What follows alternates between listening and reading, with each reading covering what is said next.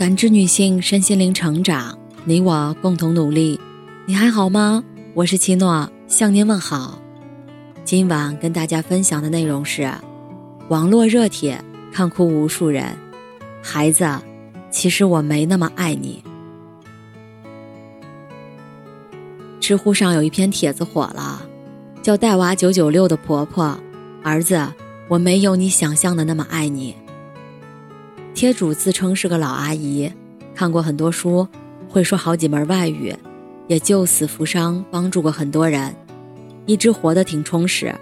直到当上婆婆，有了孙子，儿子儿媳工作忙，对生活质量要求也高，陆续请过四个保姆都不满意，于是最后带娃的重担落到了她的肩上，她成了免费保姆加取款机。儿子把孩子当做一种新奇的玩具，只喜欢他可爱的一面，却懒得半夜起来给孩子冲奶粉、换尿布。儿媳呢，给孩子报了机器人、乐高课，只要有给孩子花钱的地方，就向婆婆伸手，反正婆婆有退休金。他们理所当然地认为，老人就应该以他们的小家庭为中心，围着孩子转。这位婆婆带娃带得心力交瘁。听到儿媳开玩笑说要生二胎，她忍不住说：“我会像玩偶之家里的娜拉一样出走，离你们远远的。等到那一天，你就会知道，一起生活了几十年，我并没有想象的那么爱你们。”看完这个帖子，大家心疼婆婆遭遇的同时，也有不少人质疑其真实性。一部分人认为。帖主懂的名词太多了，一会儿小鲜肉，一会儿娜拉出走，不像是五六十岁的老阿姨。另一部分人也认为，编故事的可能性很大，因为大部分父母对于子女都是无私奉献的，不可能这么自私。虽然我不确定帖子的真实性，但我确实曾亲眼见过类似的故事。有一次我在坐公交。忽然上来一个背着包裹的阿姨，窘迫地问司机：“能不能免费捎我一段？”原来她在城里儿子家帮忙带娃，听说孩子他爸在老家病倒，急着要回老家。儿媳妇买好了火车票，还给了他三块钱坐公交，可他中途不小心坐错车，所以钱不够了。说到这里，阿姨委屈的都快要哭出来了。一群人抢着替他付车钱，大家都唏嘘不已。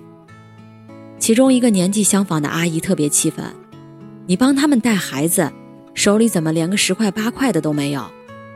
说罢又补充一句：“还是你儿子没本事。我儿子在某某局上班，儿媳妇工资也不老少，对我客客气气的，每月发工资都会给我一两百零花。”带娃婆婆之间的歧视链产生了。背包裹的那个神色讪讪，十分羞愧。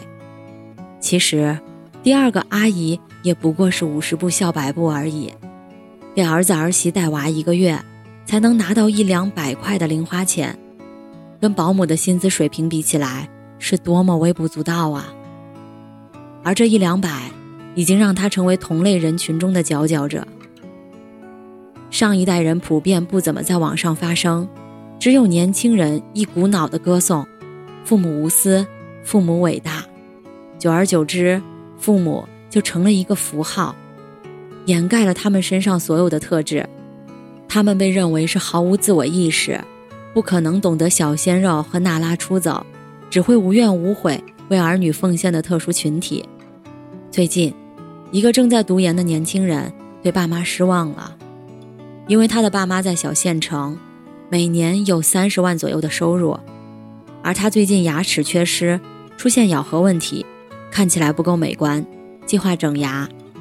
去大医院问了一下，得知戴钢圈要三四万，隐适美要六七万，他打算戴六七万的隐适美，没想到爸妈拒绝了，认为只做种牙就可以，没必要花六七万整牙。这位研究生对父母之爱。产生了深深的怀疑，或许在他看来，爸妈每年能赚三十万，竟然连六万都舍不得给我，这太让人失望了。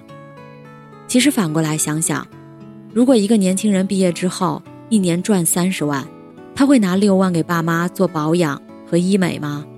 大概率是不会的。他会想到旅游、进修、租房、谈恋爱、做生意等等一大堆更重要的事儿，却潜意识里认为爸妈不会有什么更重要的事儿，对他们来说，我就是最重要的。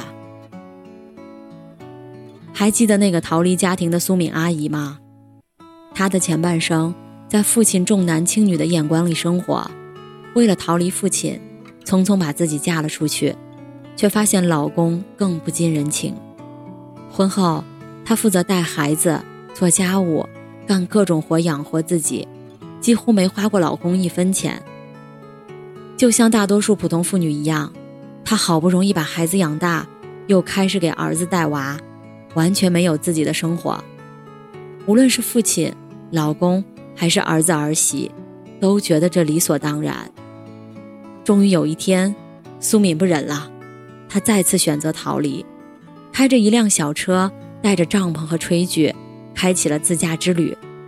一路上，苏敏尝试了冲浪和网络直播，一不小心就火了，从此推开新世界的大门。如今的苏敏阿姨。完全像换了一个人，她用事实让所有人看到，那个帮儿女带娃的婆婆，其实也本该有另一种生活。他们放弃了很多很多，也没有那么心甘情愿。任何一个人对另一个人的爱，都不应该是完全的放弃自我，成为另一个个体赖以寄生的土壤。无论是对爱人还是对子女，那样的爱太可怕了。所以，他们说：“对不起，孩子，我可能没有你想象的那么爱你。”感谢您的收听和陪伴。如果喜欢，可以关注我们的微信公众号“汉字普康好女人”，普是黄浦江的浦，康是健康的康。添加之后，您还可以进行健康自测。我们下期再见。